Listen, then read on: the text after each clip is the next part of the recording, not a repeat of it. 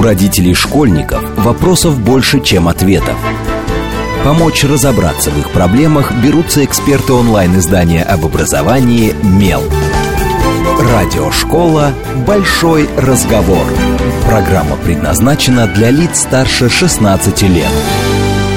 Добрый день. В эфире радиошкола. Это совместный проект радиостанции «Говорит Москва», интернет-издание образования и воспитания детей «Мел». У микрофона, как обычно, я, Надя Попудогла, издатель «Мела».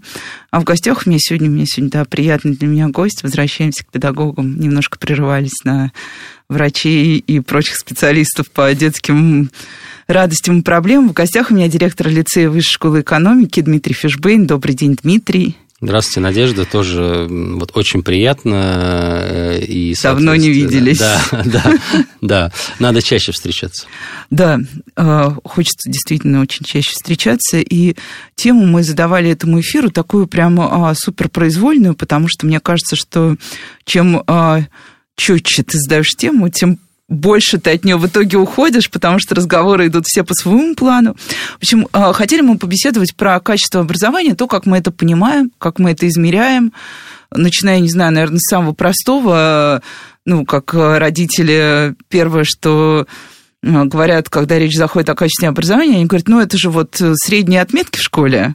Ну, и заканчивая какими-то измерителями, о которых мы много слышали в последнее время, от которых Россия отказывалась, потом придумывала свои угу. или не придумывала, а уже использовала некие наработанные. В общем, обо всем об этом. И первый вопрос у меня будет прям, да, такой суперфилософский. Что вот вообще как руководитель понимаете под качеством образования, если соотносить это не в целом со всей страной, со всеми образовательными учреждениями, а если мы попробуем это вот э, сфокусировать именно на лицее, например. Угу. Ну, э, я, я, наверное, воспользуюсь тоже вашим философским таким подходом и начну сначала, может быть, совсем издалека, а потом отвечу, может быть, более конкретно. Я напомню, ну, наверное, нашим слушателям, что вообще есть такое очень хорошее выражение, что Э, образование в школе или качество образования в школе э, ну, никаким образом не может быть лучше качества учителей. Я, кстати, слышала недавно этот э, тезис у господина Рачевского тоже. Вот я его недавно слушала в лекции, и там прям был такой тезис. Да, но если мы предполагаем, что это правда, то вот здесь вот, может быть, чуть действительно шире скажу, что мне кажется, э, ну, вроде бы это банальная история, что, да, конечно, учитель должен быть э, профессионален, образован и так далее, качественен в этом понимании, и тогда и у ребенка вероятность качественного результата будет высокой. Но мне, честно говоря, кажется, что особенно сейчас, э, кроме вот того, что учитель хочет идти на работу, и у него есть определенные навыки для того, чтобы э, это делать хорошо. Э, очень важная ситуация, связанная с, э, я бы так сказал, наличием энергии. Вот вы знаете, в последнее время все больше убеждаюсь, что энергия может значить больше, чем профессионализм. Так, прямо поэтому, вот сейчас, мне кажется, родители испугаются. Да, и поэтому вот если давать некоторые советы родителям, то, например, э, когда родители, ну, предположим, приходят на день этих дверей, неважно, в первый класс э, или в десятый класс, кроме, наверное, какого-то образа учителя, который он видит, я бы обращал внимание на то, насколько, ну, так чуть укрупняя, горят глаза у человека, потому что вот отсутствие энергии, э, мне кажется, сейчас это становится ну, где-то общим местом, к сожалению, и те люди, которые ее сохраняют, и которые а, имеют а, возможности и силы передавать ее детям, а, это становится очень важным фактором, и э, ну, чуть шире конкретики я бы на это смотрел. А если говорить э, чуть определеннее и отвечать на ваш вопрос, по крайней мере, как мы в лицее на это смотрим, э, мы уверены в двух тезисах. Первый. Академические результаты, несомненно, важны но точно не могут быть э, единственными в контексте качества образования. А, и второе, э, вместе с академическими результатами точно нужно говорить про определенный набор компетенций, без которых никак. Это и критическое мышление, э, это и ну, некая вот я бы так сказал, проектное мышление, и можно перечислять еще определенное количество, но точно, как мне кажется, школа сейчас должна задавать себе вопрос по отношению того, не только что ребенок знает, но что ребенок может.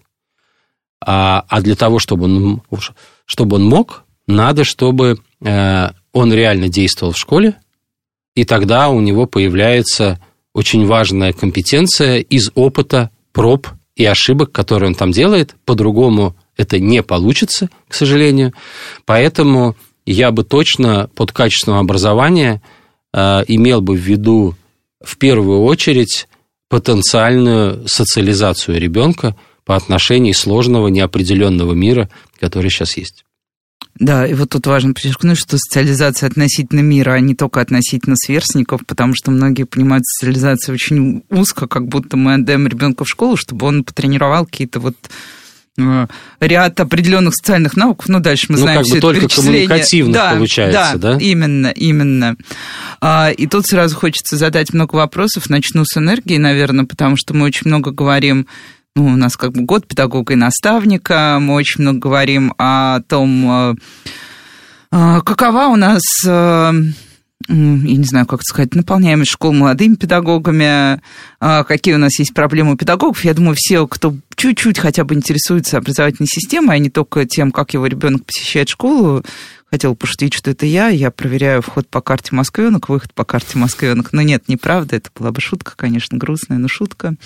А, мы знаем, что э, проблема кадров все равно существует. Хотя мы много говорили, что у нас сейчас блестяще готовят молодых педагогов, их много, они идут в школы, тем более в московские школы, поскольку мы сейчас разговариваем в Москве.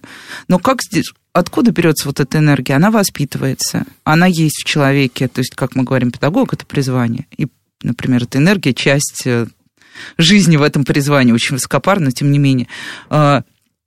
И как она пропадает, потому что, да, я, я своими глазами за вот недолгое относительно время, что я работаю в МЕЛе, общаюсь с педагогами, сколько это, 6 лет, кажется, я наблюдала уже очень много ярких учителей, а, которые действительно, в них было море энергии, а, они давали нам блестящее интервью, они вели у нас блоги, а потом раз, и я смотрю, их больше нет в школах.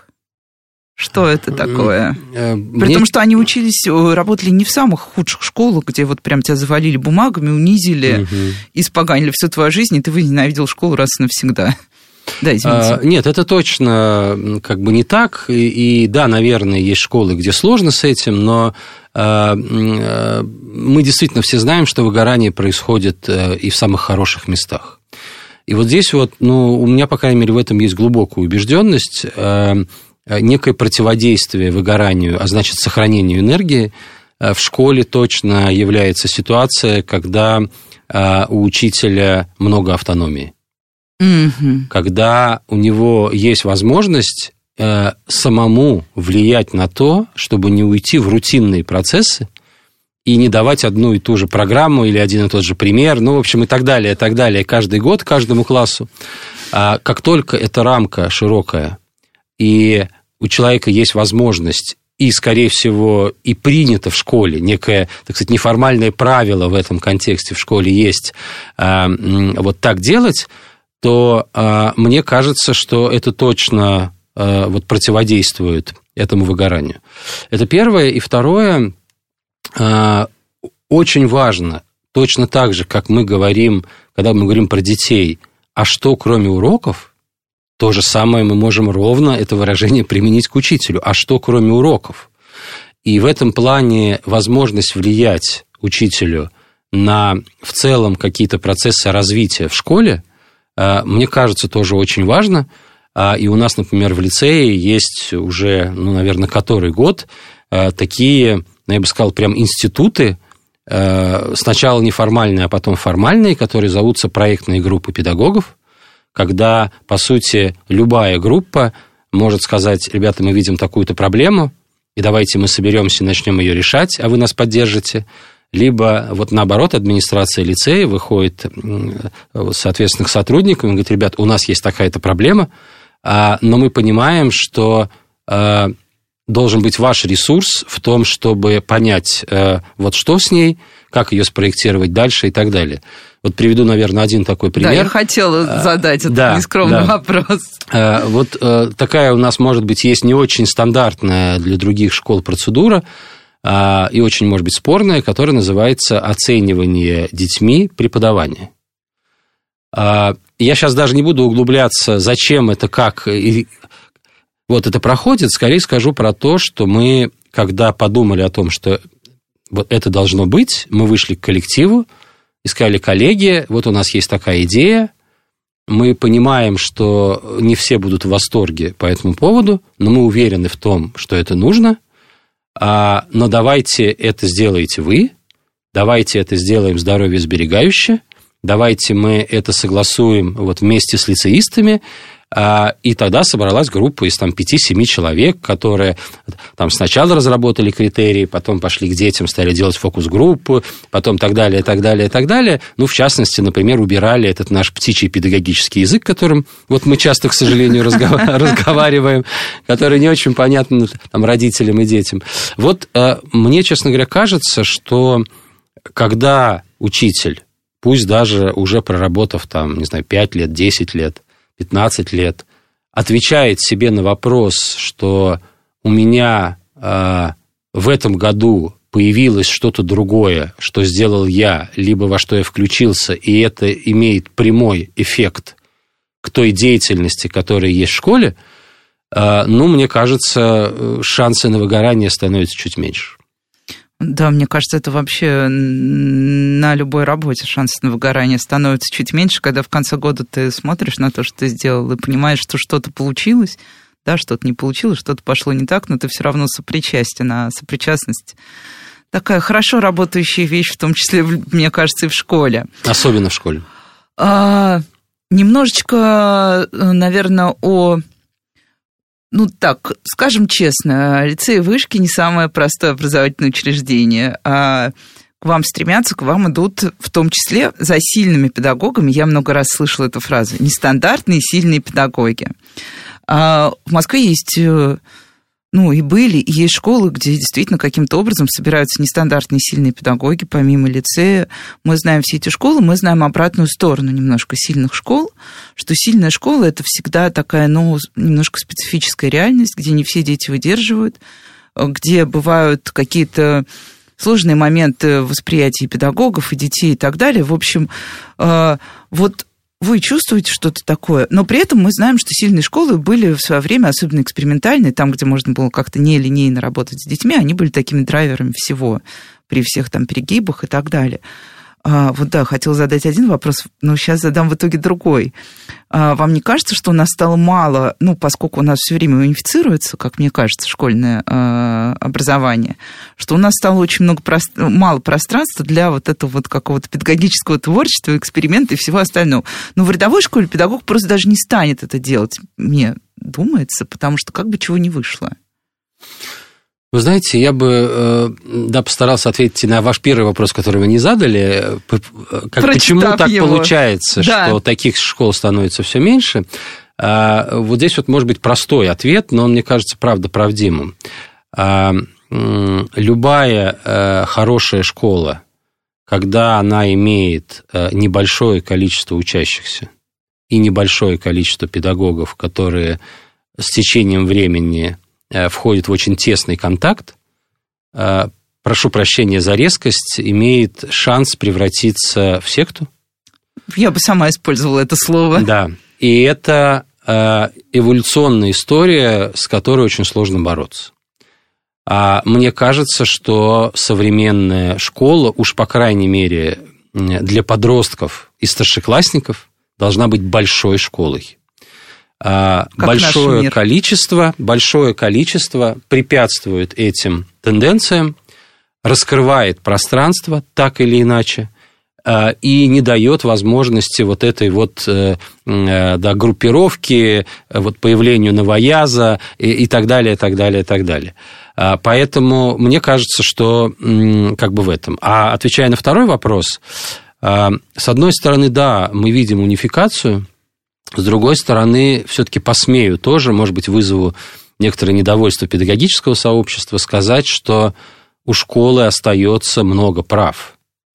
А то, что по закону а, может школа а, в лице и руководителя, и педагогического коллектива, и педагогического совета а, решать на своем уровне, достаточно много.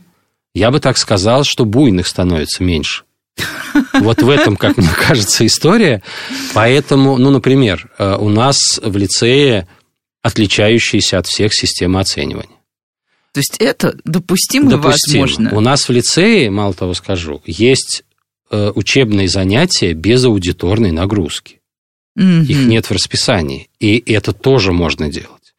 У нас, соответственно, есть учебные предметы, которые э, могут идти полгода, год, полтора года, а не, например, два, не всю, как да, весь 10 11 класс. Да, старших классов. А, и так далее, и так далее. То есть в этом плане э, законодательство позволяет э, на уровне школы, э, принимая локально-нормативные акты, реализовывать многие инновации.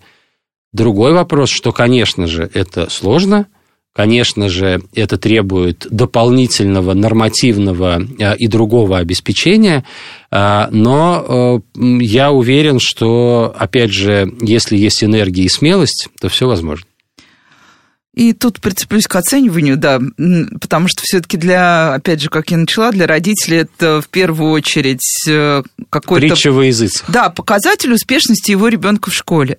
И тут тоже, ну, я не то что ставлю в белом пальто, я тоже, когда еду с работы, например, домой, я открываю Мэш, Московскую электронную mm школу, ну, и как бы просматриваю, наверное, мне в этот момент, вот я пытаюсь себя оправдать, интересно не столько сами выставленные баллы, сколько мне интересно, что за ними стоит, хотя я не увижу этого в Мэше, разумеется. Я просто пойму, что тут два, тут пять, и, и все. И вечером, наверное, буду задавать какие-то вопросы ребенку. Но так или иначе, мы стремимся к тому, чтобы наши дети получали высокие баллы любой ценой. Ну, будем честны, большинство родителей следит за тем, чтобы отметка не уходила ниже трех. А лучше четырех а в идеале пяти. Какая у вас система оценивания, как вы с ней справляетесь? Просто вот совсем недавно мы в этой студии опять обсуждали пресловутые баллы, и я рассказывала, что вот у моего племянника, который учится за границей, он учится, у них 20-бальное оценивание, и он получает от 17 до 20, как большинство других детей. То есть получить 15 – это уже вот, ну, как кол, а то, что ниже 15, оно примерно не существует. А, смотрите, э, я бы, я бы сказал так. Э, та система оценивания, которая есть в лицее, пытается преодолеть два исконно э, русских и не только педагогических оценочных вот противоречия. Первое. А, четыре у доски и четыре за контрольную весят одинаково. А, ну почему? Э, это же разные типы деятельности, э, как бы и разные вещи. Это что значит? Это значит, что должны быть определенные разные типы работ, и у них должны быть разные коэффициенты в итоговой отметке. Это первое. Второе. А отметка за учебный период, триместр, четверть, полугодие, неважно, ставит учитель. В лицее учитель не имеет права ставить отметку за учебный период. Угу. Как это происходит? Да. Это происходит таким образом, что в лицее действует так называемая накопительная система оценивания. Накопил 3,7 балла, значит, у тебя будет 4 итоговое. Накопил 3,3 балла, значит, у тебя будет 3. А, а накопление складывается из формулы, которая известна заранее, и которая складывается из трех компонентов. Вот констатирующее оценивание, так называемое контрольное, формирующее оценивание, текущее, и у нас это исследовательски проектное или творческое, третье. Э, это позволяет для каждого предмета иметь разную формулу. И, конечно же, вот наши математики сказали, что вот контрольные должны весить больше, а наши литераторы сказали, что, конечно же, творческие.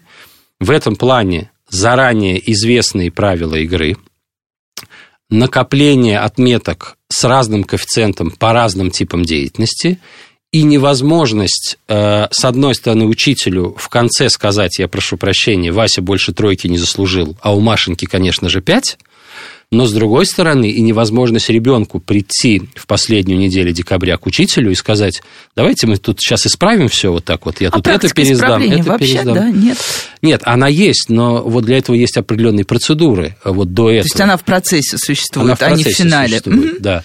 Вот, то есть я бы так сказал, что нам кажется, в контексте все-таки подростков и старшей школы, это дает чрезвычайно важную ключевую историю. Почему э, школьные отметки – это по большей части травма, э, о которой много говорят после школы дети, потому что от них ничего не зависит. Как только, например, возникает накопительная система оценивания, какие, например, у нас есть в кавычках отвратительные лицеисты, которые говорят, я все пятерки получу по контрольной, и мне все равно на ваши текущие отметки. Опа. И это позволяет одним сделать так, а другим, которые поймут, что по математике больше тройки, они-то как раз никак, они тогда накапливают себе текущие отметки четверки, пятерки. В этом смысле власть от учителя передается ребенку, и у него появляется тактика, у него появляется рычаг влияния на свою итоговую отметку. А так, нет, он только говорит, ну, конечно же, ну, учительница совсем ничего не понимает, ну, конечно, у меня тройка из-за нее, не из-за кого другого. А как только образуется другая система, то и обвинять-то некого. Но и учителю, конечно же, с этим непросто. Но это абсолютно реальная вещь, которая происходит. Ну, это прям звучит э, значительно лучше, чем э, отчаяние некоторых детей, которым до сих пор ставят двойки за непринесенные тетради. Это до сих пор практика московских школ. Я недавно с этим столкнулась и очень сильно удивилась, потому что мне казалось, что, э, ну, а у нас уже нет к счастью, мне кажется, пока нет оценок за поведение. Я помню, что в школе нам их ставили, писали в, в моем... У меня тоже было такое. Да, да, была графа прям итоговое за поведение. Это была моя единственная четверка, потому что при том, что я была достаточно удобной отличницей, я совершала всякие противоправные акты, совершенно неконтролируемые, типа засунуть жвачку в замоченную скважину, вот это все.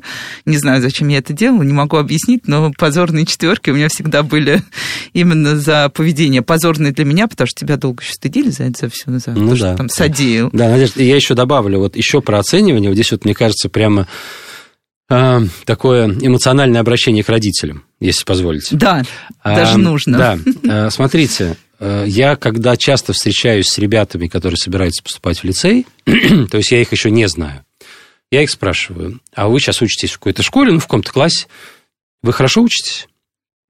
У меня пятерки, говорят. Они говорят, ну, хорошо. Я говорю, а для вас хорошо это как? В этом плане я бы сказал так, мы в лицее последние годы с удовольствием, я, по крайней мере, начинаю видеть детей, у которых появляется своя идея насчет отметок. И он говорит, я понимаю, что у меня есть предметы на углубленном уровне, профильные для меня, и вот здесь мне нужна пятерка. Потому что это демонстрирует то, что я залез на тот уровень, с которого потом можно дальше стартовать, поступая в вышку и так далее. А если у меня какой-то предмет непрофильный, я осознанно ставлю задачу, чтобы у меня была тройка. Мне не важно. В этом смысле э, обращение к родителям заключается в том, чтобы мы не воспринимали просто отметки в пятибальной шкале по всем предметам одинаково, а мы разговаривали с ребенком, э, у тебя какая идея, ты в чем хочешь быть лучше, а где ты хочешь сэкономить силы, а какой у тебя план. Вот про это нужно разговаривать. И э, э, с этой стороны, под этим как бы лакмусом смотреть на отметки, а не просто говорить, что э, у тебя там такая отметка или другая отметка, и давай все-таки у нас будет красный аттестат, который непонятно зачем. Вот здесь я за э, осознанность э, и обсуждение с ребенком того, мы на какой же отработаем, и как он может демонстрироваться разными отметками. И мы сейчас уйдем на новости, а вы не отключайтесь. Буквально через несколько минут мы продолжим говорить про образование, отметки, качество, некачество и все остальное. С вами Радиошкола. У родителей школьников вопросов больше, чем ответов. Помочь разобраться в их проблемах берутся эксперты онлайн-издания об образовании «Мел». Радиошкола «Большой разговор». Добрый день. В эфире снова радиошкола. Это совместный проект радиостанции «Говорит Москва», интернет-издание образования и воспитания детей «Мел». У микрофона по-прежнему я, Надя Попудолга, издатель «Мела». В гостях у меня по-прежнему Дмитрий Фишбейн, директор лицея Высшей школы экономики. Добрый день, Дмитрий, еще Добрый раз. Добрый еще раз. И говорим мы сегодня про то, как мы понимаем качество образования во всяких э, простых бытовых, мне кажется, срезах, которые, с которыми мы сталкиваемся в жизни, и мы родители, и мы педагоги, и мы дети, потому что про детей мы, кстати, часто забываем. И как раз э, ушли на новости, мы, разговаривая о том, как важно, собственно, мнение самого ребенка относительно того, чего он хочет, э, что он может, э, как он хочет и может этого достичь. А, но тут я немножечко перейду, наверное, в другую сторону. Совсем недавно в Москве закончился салон образования. Я не скажу, что я там была много времени, но я где-то пробегала и что-то пыталась послушать. И вот в одном разговоре я услышала, что проблема качества нашего образования в том, что мы до сих пор не перешли на доказательную модель образования. Ну, слово «доказательное» относительно медицины мы более-менее уже выучили. Доказательное образование я в последнее время слышу все чаще, но не вижу этого еще как вот сформированное такую вот какую-то сущность, как, э, ну, скажи родителю доказательной медицины, он сразу скажет, это когда БАДы не назначают. Вот относительно образования пока не появилось ничего такого. Что такое доказательное образование? И дальше такая пауза. Ну, это вот то, что подкреплено научными исследованиями. Вот действительно ли нам нужно доказательное жесткое образование для того, чтобы повышать качество наших, конкурентоспособность, как любят говорить, наших школьников в стране и в мире? Я бы так сказал, что вот как раз вспоминая вот начало нашего с вами разговора про учителя, а, вот возвращение учителю а, сложной аналитики по отношению того, что происходит с ребенком во время этого обучения в этой школе, вот это вот очень важная история, а, и здесь нужны доказательства, измерения, лонгитюдные исследования и так далее. Это важно. А вот если говорить конкретно про, ну, я бы так сказал, например, и то, что касается оценивания, у меня, честно говоря, есть какое ощущение? Попытка э, все научно обоснованно измерить, мне кажется, обречена на неудачу. И установить некое единое, ну, единое медиа... Ну, шкалы, да, да какие-то да, да. такие вещи. А, у меня скорее другой тезис. Не все можно измерить, но все можно оценить. Угу. И это разные вещи. Да. И, но это не значит, что не надо двигаться к измерительным инструментам. Вот, например, э, вот понимаете, в чем у нас, например, очень большая проблема в лице, я бы сказал, даже боль. Так. А к нам приходят очень хорошие дети. Даже такие, до которых нам бы еще дотянуться. И ведь мы можем занять очень простую позицию. Мы можем в конце 11 класса, когда они становятся победителями вот, Всероссийской Олимпиады школьников или поступают без вступительных испытаний в МГУ, Вышку и МГИМО, сказать, ну вот какие мы молодцы. Но это ну, ведь... собственно, к чему ведь еще стремиться? Нет, но это ведь неправда. Мы же понимаем прекрасно, что а, не факт, что это наш вклад, не факт, что это наше влияние.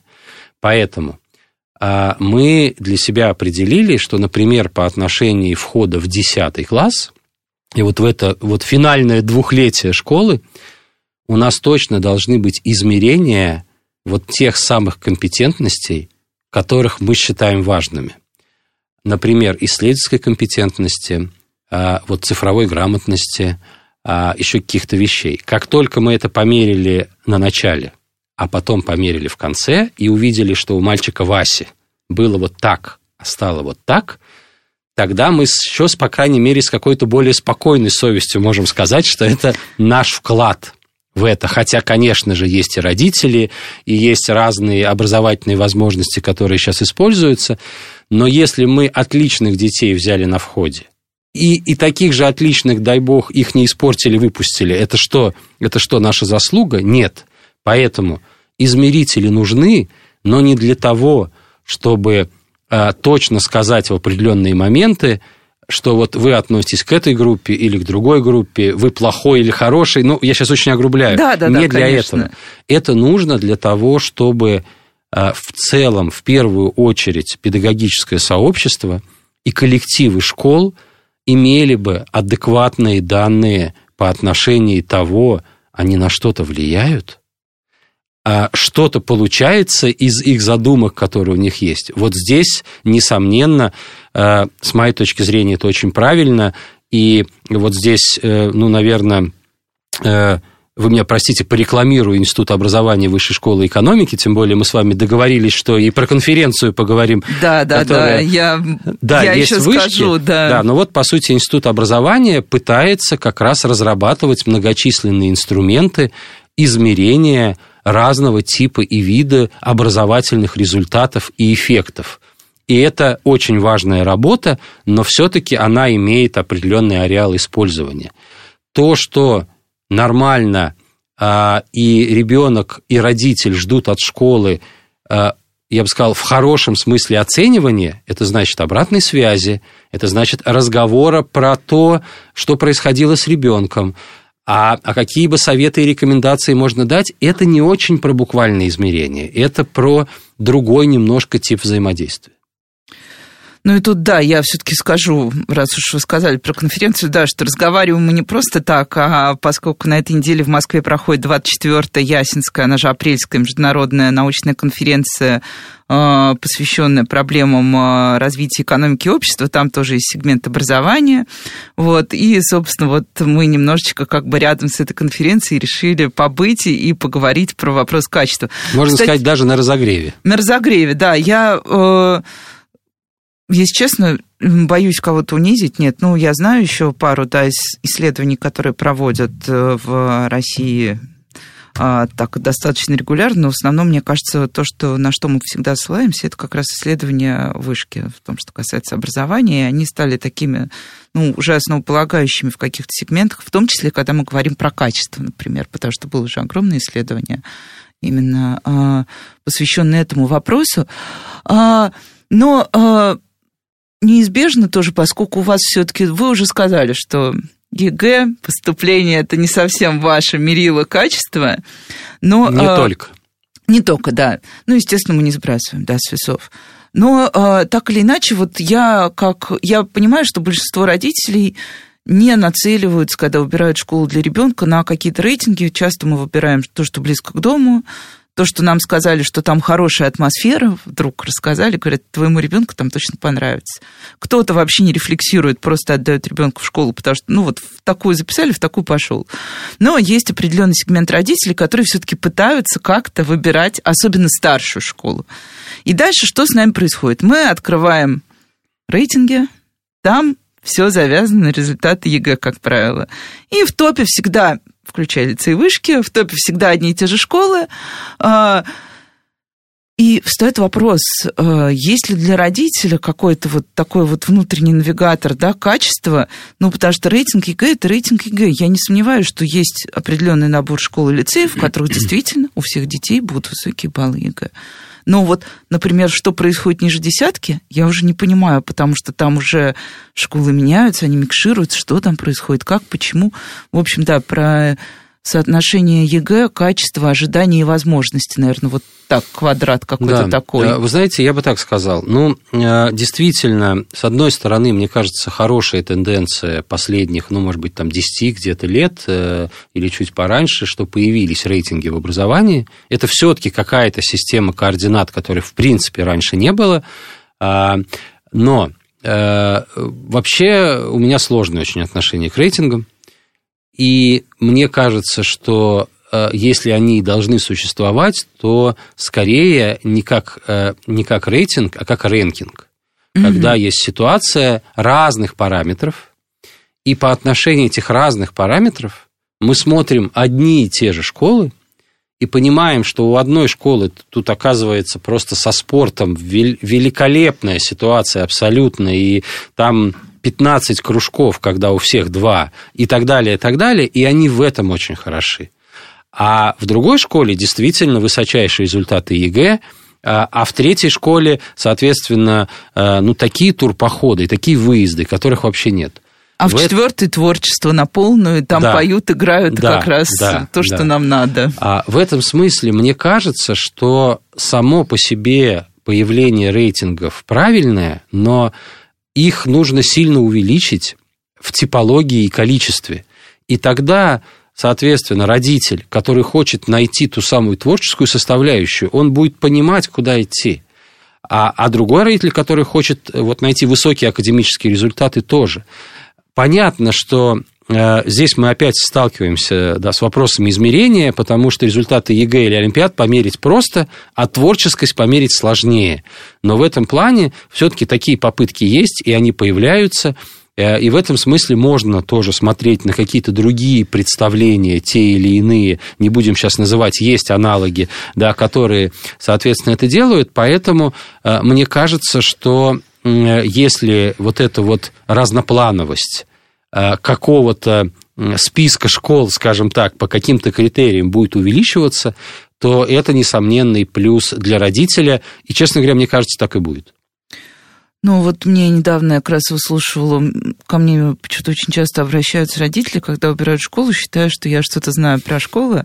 Это, конечно, огромное заблуждение. Я сапожник без сапог, я знаю только прекрасных людей. Вот. И жаловались на то, что э, даже не возражая против системы, которая вот уже, ну, по сути, в которой уже существует московская система образования, то есть это когда в рамках одной школы может быть много корпусов и так далее, нет какой-то навигации. Вот у тебя возле дома три корпуса одной и той же школы в шаговой доступности. Все они тебе доступны для выбора, и ты совершенно не понимаешь, куда записать ребенка и чем они отличаются. Вот. И тебе не хватает какой-то действительно элементарной навигации, просто чтобы понять, что в этой школе, ну, например, если речь идет о, извините, опустимся в самое начало, в первый, второй, третий класс, что в этой школе тебе смогут обеспечить полную продленку, а в этой школе, например, кружки будут заканчиваться в 16.00, как бывает в некоторых школах, и родитель такой, а что же мне потом делать? Ну ладно, это отдельный разговор. Я, поскольку у нас уже относительно немного времени остается, спрошу все-таки про отход России от международных измерителей, той самой математической грамотности, читательской грамотности. Я услышала, ну не я, а везде публиковалась масса мнений, как нам к этому относиться. Кто-то говорил, что все, мы выпали из системы, нам теперь не с кем себя соотнести. А кто-то говорил, да ладно, мы никогда особо себе не соотносили, мы участвовали, участвовали. Вот ваше мнение, наверное, насколько это было действительно важно для нашего внутреннего, как, для оценивания самих себя, даже не с точки зрения, на каком мы месте, четвертое, пятое, э, динамика, как мы там проседали в читательской грамотности, например, а относительно самих себя, нужно это было или тут есть потери? Вы знаете, э, ну, мне кажется, что потери есть, э, потому что, ну, любое зеркало, оно, в общем, полезно. И в этом плане, когда сравнение идет все-таки по отношению тех параметров, которые намеренно выровнены по отношению разных систем образования, э, неважно от их особенностей культурных, э, менталитета и так далее, мне кажется, это важная конструкция и важная, опять же, в первую очередь для того, чтобы возвращать учителю вот эту аналитику и понимать, что если есть ПИЗа, и дети участвовали в этом, и оказывается, они такой-то типы задач совсем не решили. Не справились, да. И это, в общем, хорошая проблематизация для учителя в этом плане. Да, несомненно, я так понимаю, что сейчас э, да, коллеги тоже в педагогическом сообществе, вот, и в ученом сообществе думают над созданием собственной, ну, некой такой системы тех или иных измерителей. Да, э, это тоже здорово, и пусть она будет, э, но мне все-таки кажется, что сама по себе ситуация, когда можно было с очень разными школами себя сравнить. Широ... Максимально широкий да, контекст. Да, и, соответственно, с разных совсем культурных оснований. Это было бы очень здорово. Вот я, кстати, воспользуюсь, недавно совсем был э, в Сингапуре, а, и мы там были в ряде школ. Вообще сингапурская система образования считается одной из да. самых, э, пока показательных в этом плане.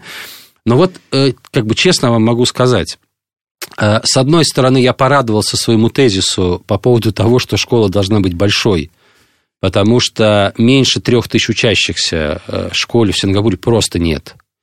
И это огромные площади. Ну, вот так вот просто для примера, мы были в одной из школ, где было 9 этажей. Так, мне кажется, в России даже не разрешено, чтобы в школе было столько этажей. Да, но а, с одной стороны, да, с другой стороны, я не могу сказать, что мне там увиделась какая-то вот эта история индивидуализации. Мне показалось, что это такой такая машина, фабрика, которая очень фабрика хорошо, детей. да, очень хорошо построена, который очень хорошо использует пространство, благо экватор рядом, и поэтому, собственно говоря, можно использовать и площади вне школы рядом, разноуровневые площадки и так далее – но вот э, в этом контексте э, было бы очень интересно сравнить по определенным параметрам, например, вот наши результаты с результатами их старшеклассников. Мне кажется, что это дало бы пищу для размышления нам большую в какой-то степени. Но вот жаль, потому что такой возможности нет. Я именно с этой точки зрения, э, хотя, да, не сомневаюсь, что и в размере, так сказать, большой и разной России тоже можно сравнивать очень разные, очень разные подходы и разные школы. Э, и вот наверное, это стоит делать. Ну и, наверное, такой уже практически завершающий вопрос. Эм, э, и он тоже будет скорее, наверное, философский, чем требующий какого-то прямого ответа, потому что мне все больше начинает казаться, что мы, конечно, в образовании все время стремимся, как, ну, как в рамках интервью мы стремимся к прямым ответам, чтобы потом было, что э, вынести в заголовок как тезис. Э, но я очень часто слышу, что как раз э, работа с современными подростками, она сама по себе заставляет систему образования очень сильно меняться. Но при этом я совершенно не верю, что система образования как бы умеет быстро меняться. Так как быстро меняются наши дети, тем более, например, у вас, сколько они проводят? Три Три года же? Ну, да, три года. Понятно, mm что это примерно одно поколение, три года, потом следующее, следующее, следующее. А есть ли действительно что-то такое в современных подростках, что заставляет прям вот пересмотреть какие-то, ну, фундаментальные вещи в том, как вы, опять же, оцениваете сами себя, вот свою эффективность как как это у нас называется, школьный коллектив. Да. Вы знаете, я уверен в том, как раз э, вот здесь я оптимист. А в каком смысле? А, уверен в том, что современные подростки, э, чем дальше, э, тем будут менять эту школу. Мы никуда не денемся. Начиная от того, что мы с вами видим, как последние годы, э, ну, я бы сказал, даже где-то катастрофически падает процент детей, которые идут в 10-11 класс. Да. А это что значит? Это значит, для меня, например, это значит то, что если мы не изменим старшую школу, они перестанут туда ходить. А в этом а смысле... это не страх ЕГЭ? Нет, нет, мне кажется, нет. А, а вот мы, по крайней мере, себя так формулируем. Они туда не хотят идти, потому что от них там мало зависит. И если мы, современная школа, не перестроим свою работу под инструменты прямого влияния ребенка на свое образование, вот подростка и старшеклассника, я говорю именно про это, то а, они будут медленно от нас уходить, и мы будем вынуждены что-то с этим делать, потому что э, без детей все-таки школа существовать не может. При этом это не значит, что все должны идти в старшую школу. Несомненно, нет. Но тогда школа должна этот вызов как-то на себя взять а если ребенок, который заканчивает девятый класс и говорит, что я вообще уже предприниматель э, и уже зарабатываю какие-то средства, мне не нужно никакое ваше образование, как школа отвечает на этот вопрос? Только обязательностью ступени вот первый-девятый класс? Нет, уверен, нет. Поэтому э, как бы ни э, медленно, может быть, было вот педагогическое сообщество. Я уверен, что эти ребята э, заставят нас меняться. Это уже происходит. И мне кажется, чем раньше мы попробуем услышать их в том, а, э, что они воспринимают как прокрустово ложе, в котором им не так, и это не дает им реальной индивидуальной траектории, потому что мне надо по-другому, и тогда я буду мотивирован Э, и мне бы хотелось здесь быть, э, ну, мы, мы останемся без детей. Извините за катастрофичность э, относительного финала. А, ну, нет, у нас еще даже остается еще пару минут. Да, я тогда скажу я что-нибудь самом... оптимистичное сейчас. Да, я скажу просто, наверное, важное, важное замечание, что речь идет не только о детях, которые по тем или иным причинам действительно не, не успевают и которым тяжело дается, вот те, кто уходит после как раз аттестации первой, а, а уходят более чем успешные дети, потому что совсем недавно, да, я вот общалась, наблюдала кейс ухода из школы очень успешного ребенка, которым гордилась вся школа, на него вот эти все ресурсы, все, все, все, и человек вдруг сказал, типа, а я больше не хочу у вас учиться. Спасибо, вы меня подготовили. А вторая история – это мой собственный ребенок, которому недавно один из педагогов в школе сказал, что с пятого класса начинается подготовка к ЕГЭ. И он пришел ко мне и говорит, мам, Типа, вот, а что происходит? Я думал, что я пришел в школу, а говорят, это подготовка к ЕГЭ. А я видел, везде рекламируют курсы подготовки к ЕГЭ. Так, может, я могу не ходить столько лет на подготовку к ЕГЭ? Точно, Надежда, вот я тогда попробую заявить еще один тезис, мне кажется, очень важный. А, э, мне кажется, что школа должна перестраиваться в контексте того, действительно, что считать результатом школьного образования. И э, посмею сказать, что параллельно со стандартным школьным аттестатом, с теми самыми отметками, которые, да, ну, для нас и ЕГЭ, и другие вещи, должен появиться, прошу прощения, параллельный аттестат, который мог бы называться по отношению того, не то, что я знаю, а то, что, а я, то, могу что я могу, умею и здесь попробовал. А когда я разговариваю с детьми сейчас, они говорят про то, что можно нам уже что-нибудь поделать. Можно нам не только учить Придумать то, что вы нам задаете, да, а что-нибудь поделать. Это... И если вот в этом аттестате, равно, наверное, портфолио, появится ситуация сделал это, и чуть ли не теперь у меня такое резюме, и так далее, и так далее это другой э, осознание и тип э, аттестата. Я уверен в том, что школа должна идти в значительно более практикоориентированную, иногда, наверное, даже технологичную историю, когда ребенок и родитель в конце определенного этапа обучения говорит не только у меня такой аттестат, а я что-то сделал такое, э, индивидуально или группой, что я никогда не делал, я получил такой опыт, которого у меня не было. Ну, а как же вот идея портфолио? Оно же... Ну, нет, как же идея портфолио? Я знаю, я сама подаю грамоты ребенка в школу, чтобы их э, заливали в некое его цифровое портфолио, но это очень уныло, как бы, ну, да, вот я, я представила, что себе я его потом принимала на работу и открыла бы эту папку. Я увидела пять поделок, э, там три медали за какие-то соревнования, два каких-то диплома какого-то конкурса и одна какая-то там олимпиадка. Ну вот э, все, что накопили неправильным трудом, как вот оно может выглядеть? Потому что в итоге, да, мы берем и переворачиваем слово портфолио с головы на ноги и превращаем это в подборку дипломов. А, давайте, может быть, чуть по-другому. Не буду называть партнера, наверное, это нельзя, да, в рекламных целях, а вот который есть у лицея. А, мы придумали сейчас такую историю э, вот с очень крупным партнером, когда там проводятся всякие такие практические обучающие мероприятия, а, вот для большой группы лицеистов в итоге у них хакатон, а, вот либо кейс-чемпионат, а, результатом этого является отбор определенного количества лицеистов, которые пройдут стажировку там. В этом смысле, если бы вместо вот этой грамоты про то, что была поделка с шишками, вы бы в портфолио увидели стажировка в одном из крупнейших работодателей этой страны, это было бы другое? Да, это вот. было бы другое. И даже если бы там просто стояло, что эта поделка с шишками воспроизведена миллион восемьдесят пять раз и продана суммарными продажами такими-то, я бы тоже думала по-другому. Всегда прошу прям два слова тем родителям, которые волнуются из-за ЕГЭ, и будем прощаться. Кроме не волнуйтесь. А, э, ЕГЭ – это формат. А, на ЕГЭ жизнь не заканчивается.